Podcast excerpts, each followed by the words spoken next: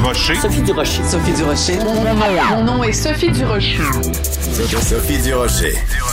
Des opinions éclairantes qui font la différence. Cube Radio. On est le 11 janvier 2022. Bonjour tout le monde. J'espère que vous allez bien écouter la saga. Vraiment, on peut appeler ça une saga des euh, influenceurs, des fêtards dans l'avion de Sunwing qui sont allés faire la fête au Mexique.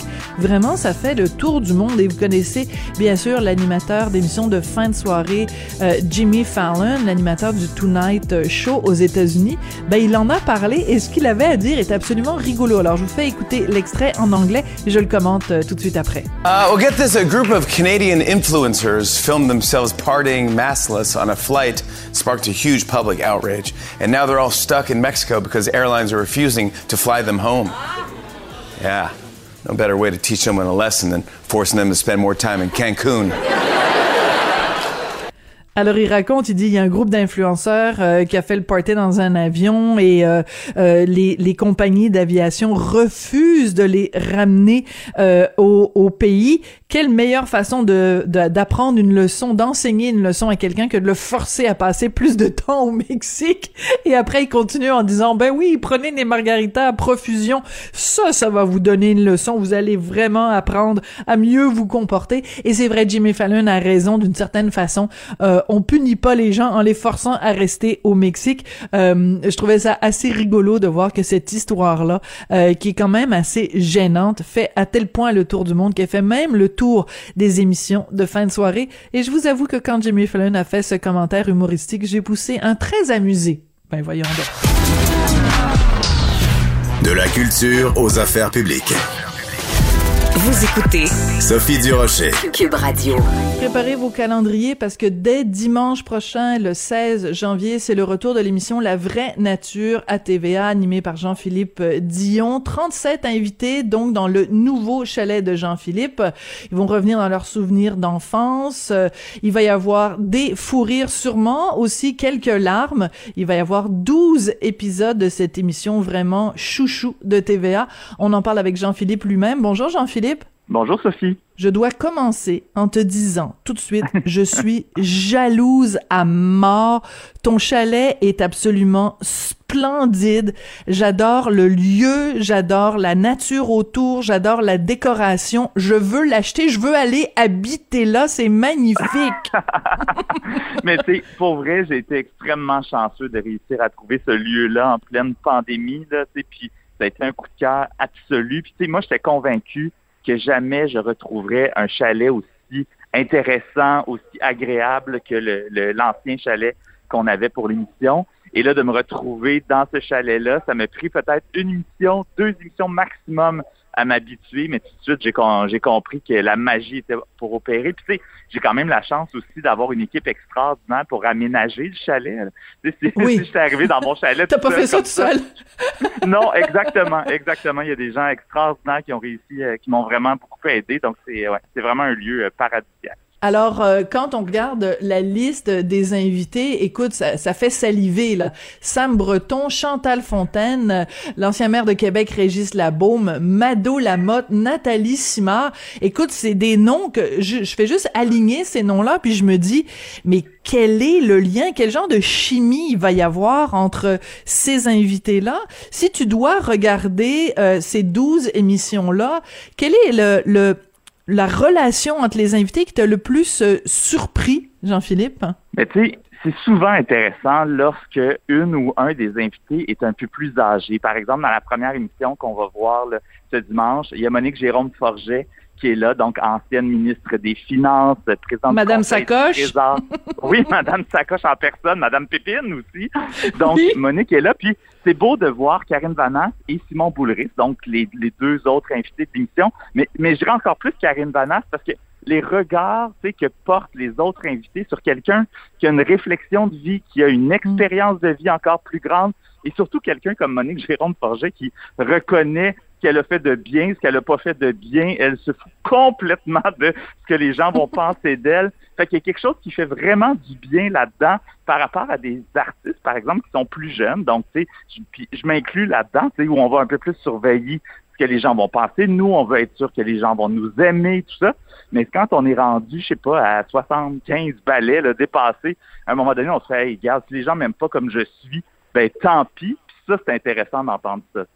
Toi, est-ce que t'es, euh, tu t'approches de ça? Est-ce que c'est quelque chose, euh, euh, une chose à laquelle tu aspires, d'arriver à te dire, ben moi, je m'en fous de ce que les gens pensent de, de Jean-Philippe Dion? Est-ce que c'est, quelque chose sur une chose sur laquelle tu travailles, par exemple? Je pense que ce serait faux de dire que je m'en fous. Je pense que ultimement, on fait ce métier-là aussi pour être aimé, puis pour avoir aussi de l'affection, parce qu'on doit être carencé quelque part. Mais en même temps, je suis pas quelqu'un qui non plus qui vit en regardant ce que les autres vont dire de moi sur les réseaux sociaux et tout ça. L'influence, le, le, la réflexion des gens autour de moi à mon sujet va m'importer plus que ce que quelqu'un qui ne me connaît pas va penser de moi. Mais en même temps aussi, tu sais, j'apprends aussi, puis j'ai beaucoup appris ça pendant ma carrière, à laisser tomber aussi l'espèce de quête de perfection absolue. Parce que ça, je pense que c'est un des éléments les plus négatifs dans une vie, là, de vouloir être parfait. Il n'y a rien de plus plate qu'une personne parfaite.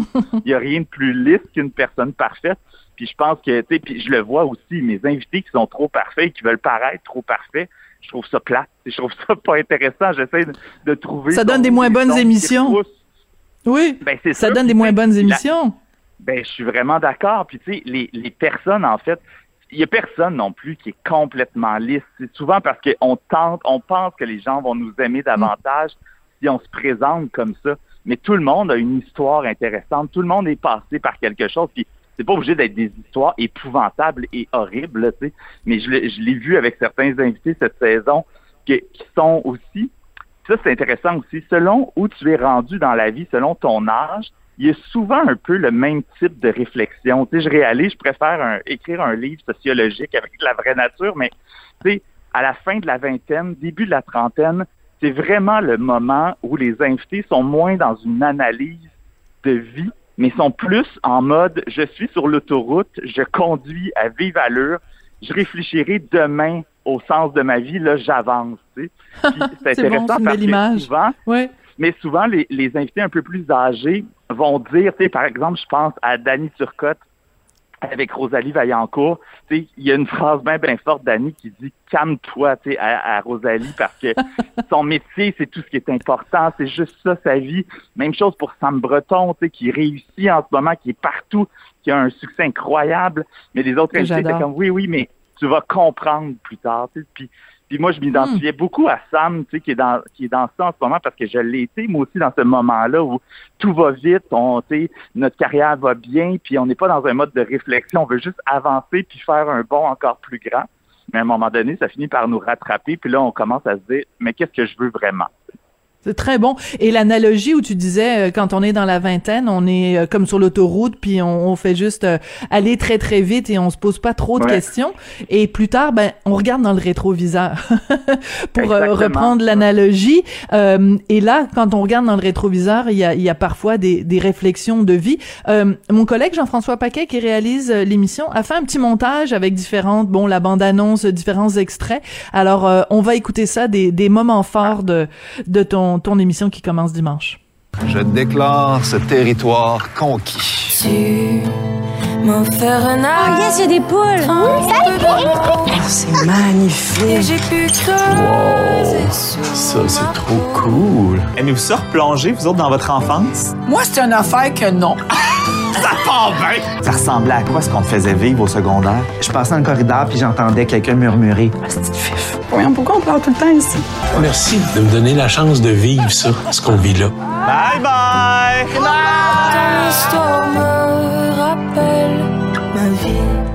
Bon, la chanson est absolument magnifique.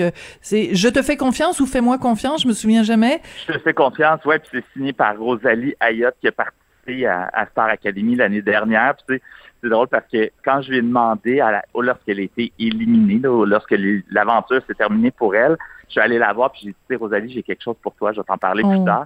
Puis quand on s'en est parlé, elle m'a dit, ah, j'aime tellement la vraie nature. Puis en une semaine, elle m'avait pondu un texte, euh, une musique, et c'était exactement ça. Il n'y avait rien à changer. C'était hein? parfait. Sais, la sensibilité d'une artiste, d'être capable de capter l'essence d'un projet, l'émotion dans un projet, puis transmettre ça en musique, ça m'a vraiment beaucoup touché. Puis cette chanson-là, c'est en fin de semaine, on l'a lancée vendredi dernier, puis en fin de semaine, elle était numéro un iTunes francophone. Donc je me dis que les gens l'aiment aussi ça a touché une corde sensible chez les gens. Non, elle est absolument magnifique, cette chanson-là. Je veux parler du titre de l'émission, La vraie nature. Il y a vraiment un double, un double, un jeu de mots, en fait, entre la vraie nature d'une personne et la vraie nature, donc le contact avec la nature. Puis on est tellement, euh, comme euh, personnage urbain, déconnecté de la nature. Dans quelle mesure, Jean-Philippe, le fait que l'émission soit tournée euh, dans un chalet bucolique, les les gens sont à l'extérieur, euh, tu, le contact avec les arbres, capturer le brin d'herbe, comme disait euh, Paul et Paul. Dans quelle mesure ce contact-là avec la nature, ça peut être un élément déclencheur pour des invités? Ben, c'est sûr que cette émission-là, tournée dans un quatrième sous-sol à TVA, ça se donnerait pas la même chose du tout, du tout. Puis tu sais, toute l'équipe de Déferlante, on, on met beaucoup d'énergie et de temps sur des choses que peut-être que ça ne vaudrait pas la peine, peut-être que c'est du temps gaspillé, mais on Comme veut quoi? vraiment que Comme quoi, par exemple? ben, en fait, juste être sûr, tu sais, quand on a eu le chalet, OK? Et là, je trouvais que les plantes autour du chalet étaient pas belles, puis que c'était pas assez beau à l'œil. On a fait planter des plantes, on a embauché des, une équipe de jardinage pour venir, on a installé une pergola en nature parce que je trouvais que de pas manger à l'extérieur puis d'être toujours en cabane à l'intérieur, c'était pas intéressant. Il y a comme plein d'affaires qu'on a fait pour être sûr que les invités vivent une expérience puis que tout soit parfait. Quand ils arrivent, ils ont des cadeaux sur leur lit. Euh, on a testé les oreillers, le matelas, euh, comme tout, tout, tout est fait pour que l'expérience des invités soit extraordinaire. si je sais que tel invité aime telle sorte de vin rouge, ben il va avoir ce vin rouge-là au souper. Si on sait qu'il aime les chips au ketchup, ben sur la table, à leur arrivée, il va avoir un plat de chips au ketchup. Là, donc, on va vraiment loin dans l'expérience qu'on offre à ces invités-là.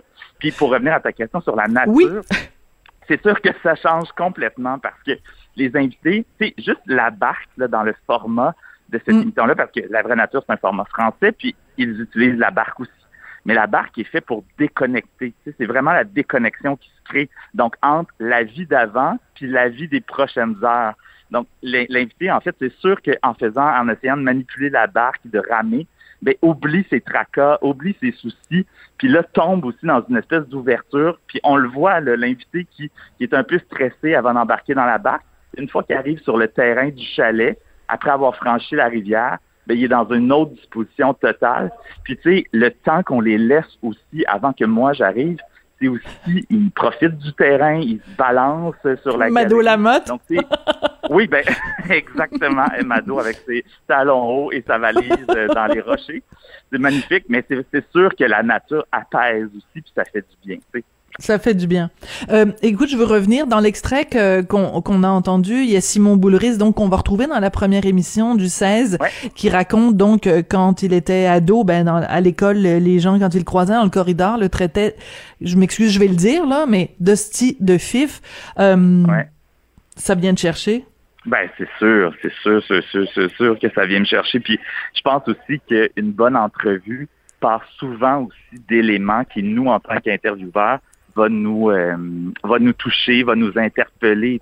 Moi, en ce moment, je suis famille d'accueil, donc c'est sûr que toutes les histoires d'adoption cette saison ont une résonance vraiment différente pour moi. Je pense à Elisapi Isaac qui a été adoptée. Donc, vous allez voir, il y a un moment au souper quand Elisapi parle qui vient vraiment me chercher, ça m'émeut. C'est très rare que que je vais me laisser complètement émouvoir parce que je veux garder le contrôle, moi, pendant mes entrevues. Mais quand ça vient chercher comme ça une corde très sensible, que, tu vis en ce moment, c'est sûr que moi, ça, ça, ça m'interpelle. Puis même chose pour Simon. Puis je pense que je me fais un devoir aussi de parler justement d'orientation sexuelle parce que tu quand on est passé à travers ça puis qu'on l'a vécu parfois difficilement je pense que c'est important aussi puis on a un devoir aussi d'en parler puis d'essayer de faire tomber les tabous T'as dit une phrase extrêmement importante tout à l'heure, je l'ai notée sur mon petit bout de papier bleu ici euh, devant mon micro. Ah.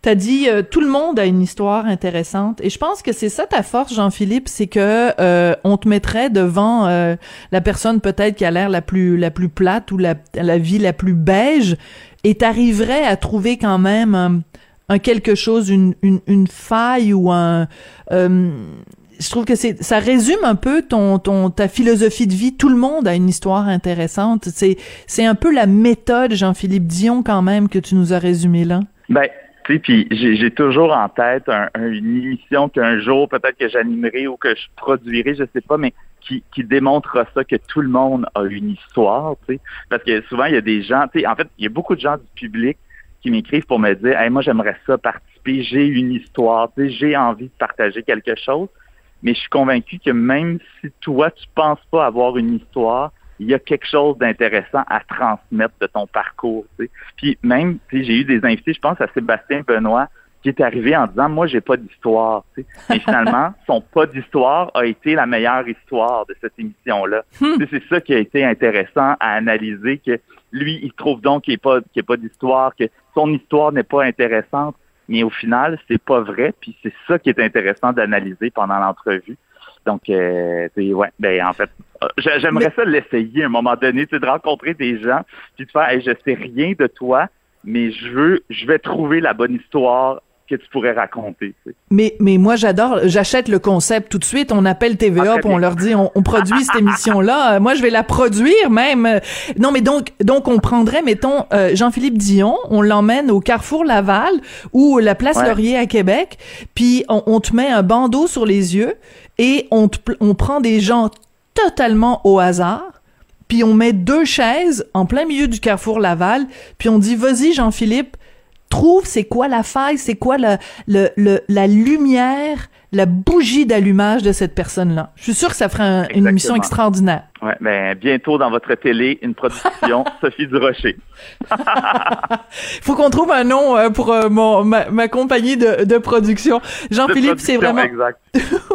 Et écoute, c'est toujours un plaisir euh, de te parler. Donc on, on va écouter ça dimanche prochain, le 16 janvier. Ça commence sur les ondes de TVA. 37 invités dans le nouveau, dans ton nouveau chalet. Qu'est-ce qui est arrivé avec l'ancien chalet? Tu l'as vendu? Tu l'as, tu l'as loué? Qu'est-ce qui est arrivé? Ouais, ben en fait c'est c'est mon associé qui, euh, qui, était propriétaire de, ce chalet-là qui, Monsieur Clermont. a été vendu. Monsieur Clermont, ah, exactement. Donc, Monsieur Clermont, euh, pendant la pandémie, a vendu le chalet.